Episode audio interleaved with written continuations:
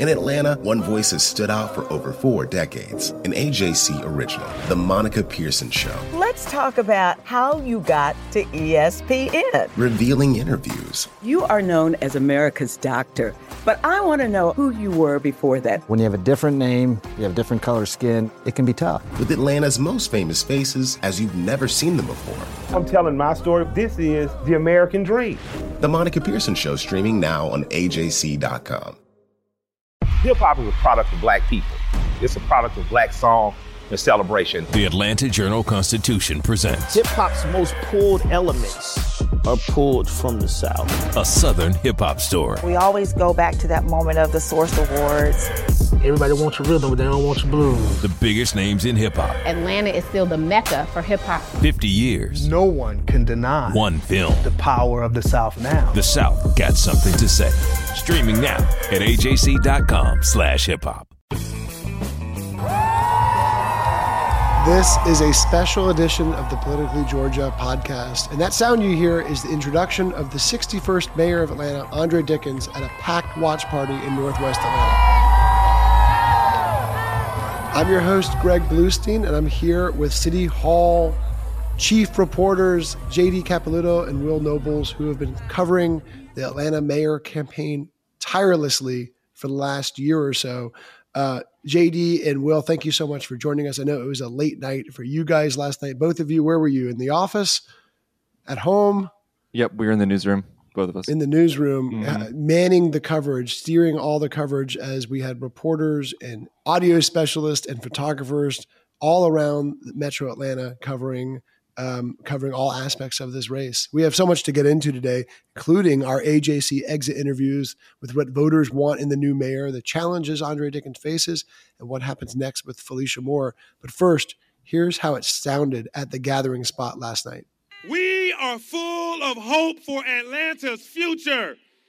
And I cannot be more proud of this moment right here that you have dialed in to be on this journey with me to be the 61st mayor of the city of Atlanta. I'm Andre Dickens. Let's go. Let's go. Let's go, Atlanta. Let's go. That was Andre Dickens wrapping up his victory speech as mayor elect to finish off what was a long shot campaign just a few months ago. This is a uniquely Atlanta experience. This is a uniquely Atlanta story. How does a boy from Adamsville, where they give you a 4% chance of making it to the upper middle class, how does this happen in the city of Atlanta? JD, I was right there, maybe on the third or fourth row, uh, uh, covering that speech. I've never, I've never seen such such a enthusiastic. You know, there's a lot of you know, up and and excited victory speeches, but that was a unique one for me. Uh, and JD, you covered him, um, you know, for so long, and you were basically assigned to him during this runoff campaign. Um, it seemed like the momentum, the money, the energy was shifting his way near the end, but still, you never know until you know. Right. And, you know, sometimes you forget he's a church deacon and then he delivers a speech like that. And it's like, oh, yeah, I, I can see where he gets that from. And yeah, he definitely felt like he had the momentum heading into this final stretch. Uh, you know, I, I was with him, uh, you know, just I guess 10 days ago. He was, you know, in the final get out the vote push during the early vote period. I saw him give a similar speech like that with that similar amount of energy down in Southwest Atlanta at a coffee shop on Cascade Road. It was like 10 a.m. in the morning, but he was shouting, full of energy, really, really passionate, and you can tell, you know, how much he really was was invested in this runoff campaign, and um, it paid off for him. Now, Will, I've seen some of the national headlines that have used wor- words like stunning and upset victory, and but those of us at Atlanta, although he was a distant second place in the first round, um, it, this was not a shocking outcome to to many of us who were watching this race closely. Um, it, it, it was not really the upset that the national media is portraying it to be. Yeah, I would agree. You know, at the end of the day, um, when folks were going to the polls early in November for the general race, right? Um, there was this consensus among voters that, um, you know, it's going to go into a runoff. And a lot of folks did not want the uh, former mayor to be in that runoff, right? So um, it was not, there was a, a assumption that uh, Council President Felicia Moore was going to make it. Um, at the same time, a lot of people didn't want more. So uh, a lot of people went with, uh, you know, Mayor-elect Dickens. And so, yeah, I mean, it was a, it was a bit of a surprise to me, I will say, that he made it to the runoff. But once he did, I mean, that was when reality set in, right? Like, okay, this guy is probably going to win, and uh, that's exactly what happened. Yeah, and guys, this was, um, you know, it was, it was, it was, what was one of the unique things about this runoff was that we all expected, as as Will just said, you know, there was an expectation that it would be Kasim Reed versus Felicia Moore, and there would be this anyone but Kasim coalition of all sorts of disparate factions in Atlanta coming together um, against Kasim and the pro Kasim factions. But instead, we had this kind of wider open race. And in, and in Georgia, it's not uncommon for the number two in a in a in a general in the first round of voting to come up and, and defeat the number one uh, in the runoff, and we saw that in 2018 with Brian Kemp beating uh, Casey Cagle. It, it is about the same numbers. You know, Casey Cagle had about 40 percent in the first round, and Brian Kemp had about a quarter of the vote in the first round, and came roaring back. JD, he was confident this entire campaign, even even even even in the days leading up to the first round of voting, when our poll showed him in a distant third place, we were hearing from his operatives, from his campaign, from him himself saying, Hey, I've got this, guys. I'm going to be in this runoff. Yeah. And, and then when we got to the runoff, there was this worry you know among some people who who wanted Dickens to win that the you know Kasim being out would would kind of uh, lower voter uh, engagement and make people you know maybe less interested in the race because there wasn't these two dueling personalities these you know the, these enemies that you would have in Felicia Moore and Kasim Reed going against each other. When worries that it wouldn't be as fiery of a race and that you wouldn't get people to turn out. But at the end of the day he got you know still enough people to turn out. I think the final numbers were about 78,000 people voting which um is less, but but not as not as low as it, it could be um, for, for a runoff in in which uh, you know a lot of the debates were about policy and about uh, you know leadership style and and you know not the typical kind of divisive rhetoric that we see uh, in Atlanta runoffs usually. Um, and what what surprised me most was just the the the, the blowout victory of it all. We're just not used to that in Atlanta. We're used to you yeah. know races being decided by less than a thousand votes. Yeah, and even even up until you know election night, we were all talking internally, and and I got a you know I, I got projections from some Republicans and some Democrats, as I'm sure you guys did too. But uh, most people thought it would be a pretty tight race, you know, a couple hundred votes, and it was a blowout by almost you know about thirty points. It was it was a, a complete complete blowout. I mean, Dickens dominated the runoff last night and it, it was really shocking. I mean, when those early votes came in, like I, I kind of just knew then and there, like, yeah, that's going to be hard to beat. And sure enough, his his lead just continuously increased as the night continued. Yeah, especially because yeah. with the early vote, I was hearing, you know, that that would favor Felicia Moore because mm-hmm. if you looked at where it was coming from, it was a lot. Buckhead voted very heavily in the early vote, um, so like Northeast Atlanta. So there were worries about can Dickens pull out the um, you know turnout on election day and then we saw the early vote totals yeah and it was like oh he's already winning you know 65 35 it was a huge mountain that she would have had to overcome so yeah. And i know it's always hard to read into like election night parties because everyone's always you know enthusiastic but the difference between the contrast between andre dickens election night party at the gathering spot where there was you know thousands of people it felt like but definitely a huge crowd hours before the polls closed, even. And the pictures and and and the video that we saw from our colleagues coming in from from Felicia Moore's um, election party uh, around the corner were th- that that to me that said it all. You know, there was very few people there, um, not a very diverse crowd. Um, whereas Andre Dickens' party was really going. And and look, you know, one other thing too one there, there's a lot about Dickens that appeals to Atlanta voters. One thing might be maybe his geometry skills. You all know my motto. I draw circles. I draw circles. I don't draw lines. I'm a hell of an engineer. I can draw squares. I can draw triangles. I can do that little infinity thing. But I chose to draw circles and I don't draw lines. So I'm glad we are all right here together So it's a different way, Will, of basically saying he has a big tent, I guess, right? He never he never said the word Buckhead once through that victory speech, but the whole thing to me at least was trying to indicate that hey, he's a unifier. He's going to build bridges. He's willing to work with with folks who didn't vote for him to try to stave off this Buckhead City push. Absolutely. Yeah, he wants to be unifier in chief, right? Because uh, at the end of the day, that's going to be his biggest challenge. He has to make sure the city stays whole. He, you know, he doesn't want a Buckhead City and, you know, maybe hours if if not minutes after the uh, you know, all was said and done last night, right? Um, the Buckhead leadership, Buckhead City leadership was like, "Oh, congrats to Mayor like Dickens we look forward to working with him to ensure we have this smooth transition for Buckhead City. So like the Buckhead City folks, they're moving full steam ahead, and he's got to try and put a put that fire out uh, ASAP. Yeah, and JD, that's that's only one of many challenges you have. That might be the first and foremost challenge because a fifth of the city could could be uh, divorcing itself from Atlanta uh, by the end of next year. Um, but he's got a long laundry list of challenges ahead of him. Yep, I, I, heard an interview he did this morning. He said things he wants to do are uh, immediately reopen City Hall to the public. He was like, people can be going to Hawks games.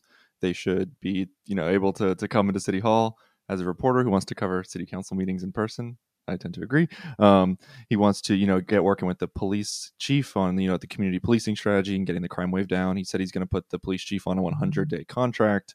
Um, and he wants to work with legislators on, uh, you know, opposing this Buckhead City bill saying, you know, give, give me a chance to, to bring it down and kind of trust trust me. It's new leadership. Um, he said he'd already talked to Brian Kemp, David Ralston.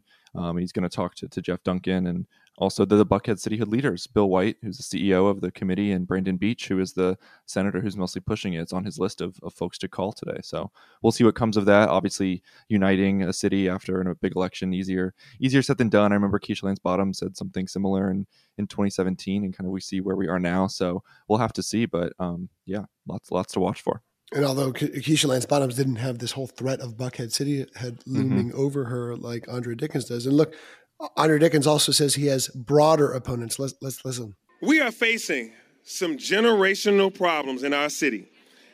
Atlanta is growing, both in population and in wealth. Businesses are flocking to this city. Yet, we still have people living on our streets. We have people working at our airport just to pay last month's rent. People are still fighting to stay in their homes in this city that they love. The city is facing multi generational poverty. We're facing the highest income inequality in the nation. And yes, we are fighting a crime spike right now in this city.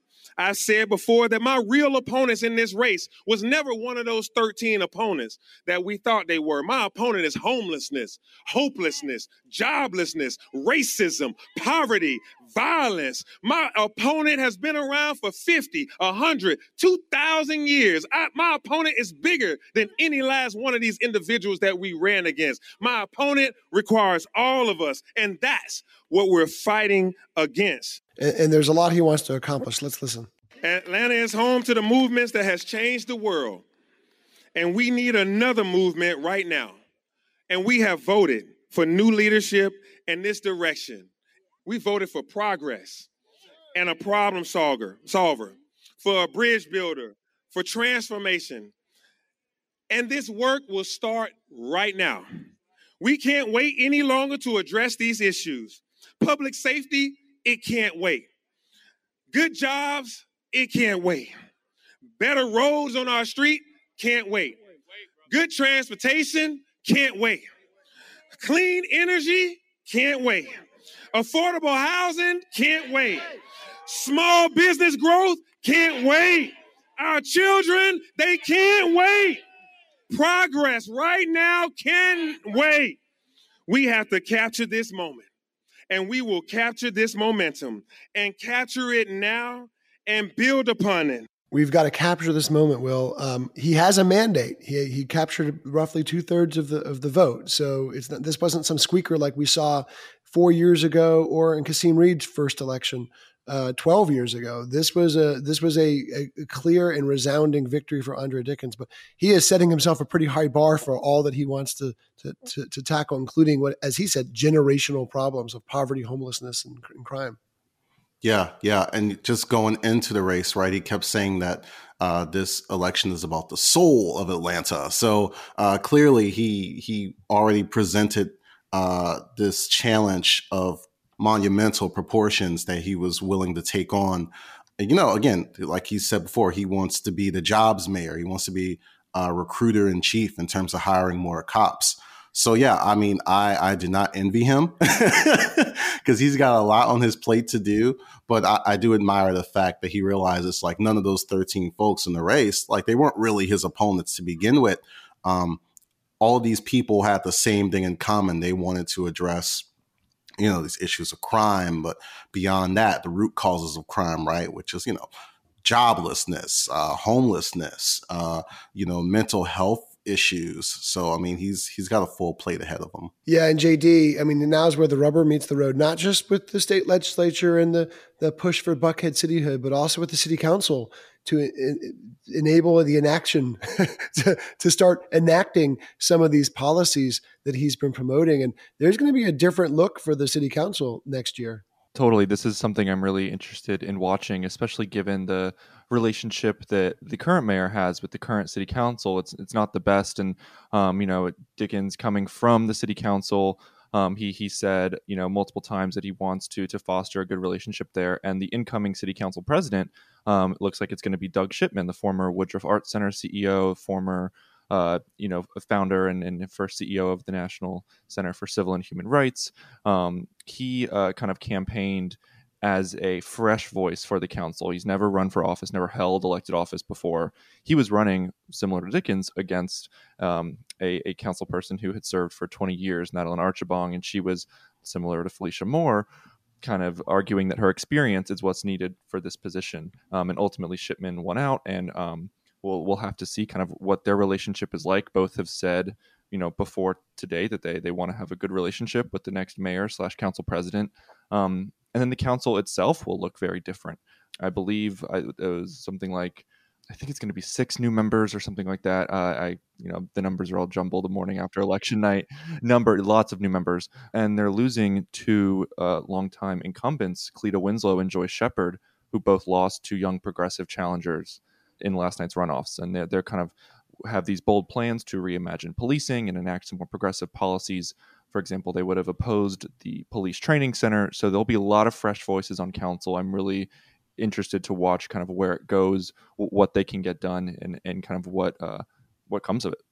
Yeah, as you mentioned, uh, JD, it was a rough night for incumbents. It was a rough night for for for citywide candidates because this continues a streak of city council presidents losing mayoral races, which is to me is, always been bizarre. Kathy Woolard, Felicia Moore now, um, Marvin Arrington, Rob Pitts. This goes back. Lisa Borders. This Borders, goes back. Yeah. Mm-hmm. Yeah, this goes back a while. Um, and no one really can have a good explanation. But we did hear from Felicia Moore about um, really with with a, a, a touching concession speech. We all have the same thing that the people in the other room, where they are screaming and shouting for victory, have, and that's a love for this great city. And since we have that love for this great city, we have got and we have to be called to do the very thing that we wanted everyone else to do. And that's bring this city together. Uh, Will, you covered her a lot over the last well year, but really over the last four weeks, you were really focused in on on covering her campaign. Um, what was your take on her concession speech and what she might do next? Yeah. So uh, Council President Moore is just a, a stand-up person at the end of the day, and um, you know, to JD's point about the interview that uh, the mayor elected earlier today, you know, he mentioned that he wants to talk to Moore about a possible future role uh, for her because you know he he, you know, I, I, don't think he wants Moore to just like leave uh, City Hall, right, in, in some capacity because she's always been very uh, uh, steadfast in making sure um, that whatever comes out of City Hall is to the benefit of the people. And, you know, of course, as a result of that, she, you know, said uh, she disagreed with a lot of decisions from from past administrations. So, um, yeah, you know, she did an interview uh, with a journalist when I uh, spent uh, the uh, Saturday of November 20th uh, with her. Um, and, you know, she told that reporter, um, you know, she has no intention of just leaving quietly if she loses the race. She's going to be a, a very vigorous uh, visitor at City Hall. So I, I don't think, you know, I think we're going to keep seeing more of her in, in, the future. No pun, no pun intended. more and more.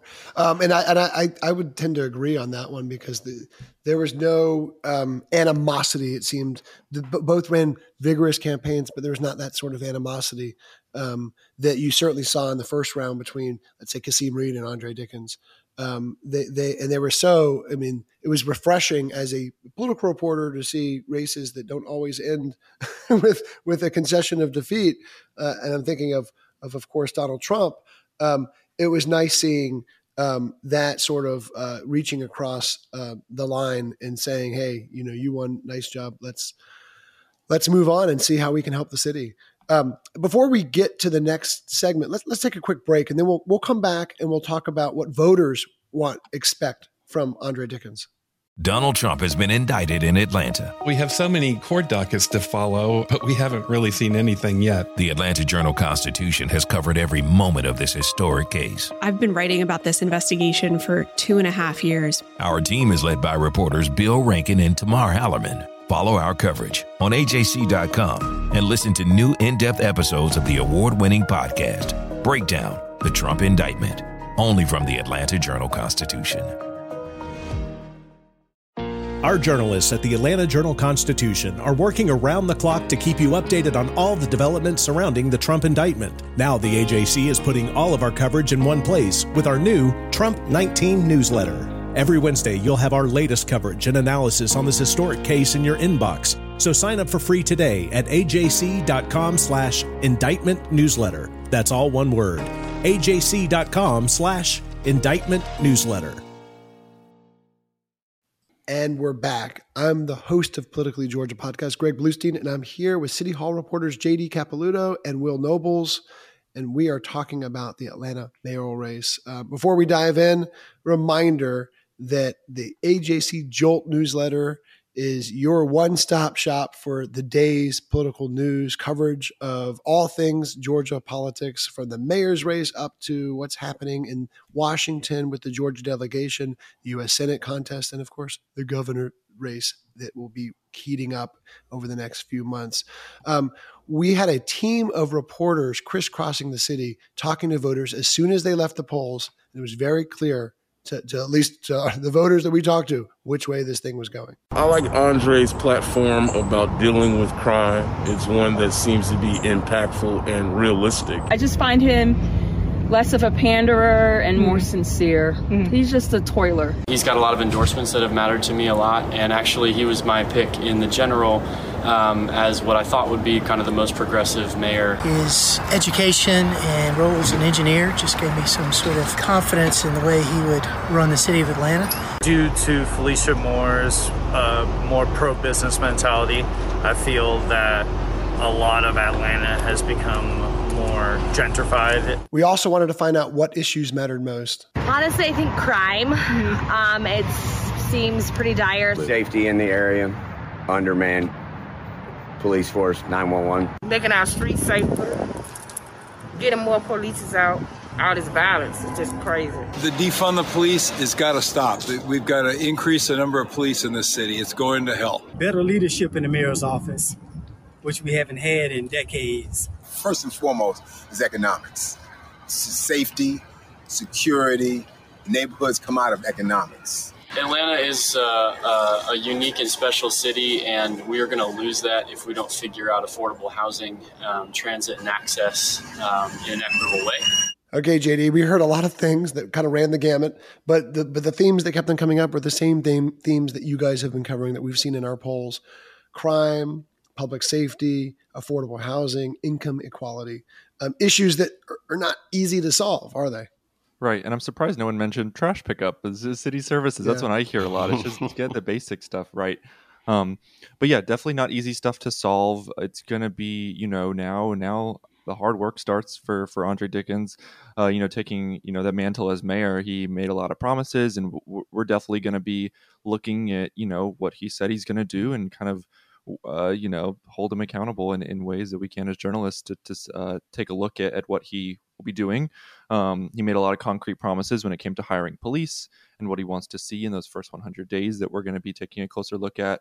Um, when it comes to housing, that's a lot of a reason that a lot of people voted for him, um, and we heard a lot in those voter voices uh, just just now. Kind of that housing and growth is a reason that they they chose him. He has a more detailed affordable housing plan, so we'll be keeping track of that. Um, lots of work to do. And Will, he has to set up his transition team, right? He has to he has to figure out his cabinet. He has to figure out um, what he's going to do with the head of police. He's got to figure out um, which of members of Mayor Bottom's administration he'll keep on and which he will uh, show the door. And of course, Mayor Bottoms was standing right next to him. Um, was was a was a late endorser, but always seemed you know supportive of his candidacy uh, even before she endorsed him. Um, but those two uh, are going to be working hand in hand uh, to to ensure a smooth transition over the next few weeks. Yeah, and lucky for um, the city of Atlanta, uh, the current mayor and the uh, incoming mayor have a good relationship, right? Professional relationship. Um, you know, historically, inaugural and transition expenses for you know Atlanta's next mayor, uh, they typically come from that can you know the campaign, um, and you know Andre has uh, he probably still has a lot of money uh, from from his campaign that he can use. But uh, of course, you know, as JD reported earlier this year in September, um, you know, City Council uh, unanimously approved uh, a hundred grand in city funding for um, you know the mayor elect to use in the weeks before he uh, he takes office to help you know facilitate the transition and the inauguration. So he, he's got a lot lot of money on hand to help him figure out um, you know who he needs to pay, who he wants to pay, and who he wants to keep on. So I think he's in good hands. JD, Yeah, I'm really excited and interested, I guess, to see his relationship with Mayor Bottoms and kind of how they work through that and what changes, what stays the same. Um, because obviously um, an important endorser for him at the end here, and but he said a few weeks ago at the first debate that he already pretty much has a list of people that he knows he wants to get rid of from her administration, her officials. Um, I'm curious if if she will push back on that at all, if if they've made made any kind of agreements for for things on his agenda that uh, you know she she might want him to push forward, um, and kind of how how they navigate that. Um, because we obviously saw such a strain in the relationship between former Mayor Kasim Reed and Keisha Lance Bottoms after she took office and kind of distanced uh, you know herself from him as more information came out about the federal investigation. Obviously, very different set of circumstances here, but still, that that transition will be interesting to watch. Well, he's got his work cut out for him. So do you guys. You guys have a busy. People think that after elections, reporters can just go take vacations, but really, that's when the real work starts. Um, so thank you so much for joining us, JD and Will. Um, you'll be able to find their work, including um, a big weekend story about what happened in the election and what's next um, in the AJC and AJC print edition and AJC.com over the next few days. Um, we'll also have plenty more Georgia political news to cover, not just in the Jolt, but also AJC.com and the Friday edition of Politically Georgia with my colleague, Patricia Murphy. Please rate, review, follow, share, subscribe. Give us feedback, what you like, what you don't like about this podcast. We love hearing from you, uh, you listeners, as we've been hearing for the last few months as we revive this show. Thank you, as always, JD and Will, for joining. Thank you, Jay Black, for a great job producing this podcast. And thank you, listeners, for taking some time to learn about Atlanta mayoral politics.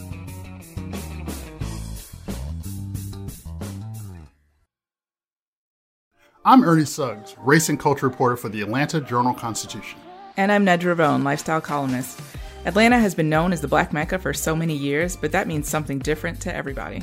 It means everything to me. I've been living here for 24 years, and I am still amazed at how rich the city's black culture continues to grow. Every day I wake up, I learn something new. Well, you all can learn something new by subscribing to the Atlanta Journal Constitution's new newsletter called Unapologetically ATL. It's all about the people, the events, and the entertainment happening in metro Atlanta that black people might want to know about. Like historically black colleges and universities, Atlanta's thriving art scene, and the city's growing neighborhoods. Wherever you live, we want to hear from you. We want to hear what issues are important to you. So subscribe today at www.ajc.com slash unapologetically ATL. Only from the Atlanta Journal-Constitution.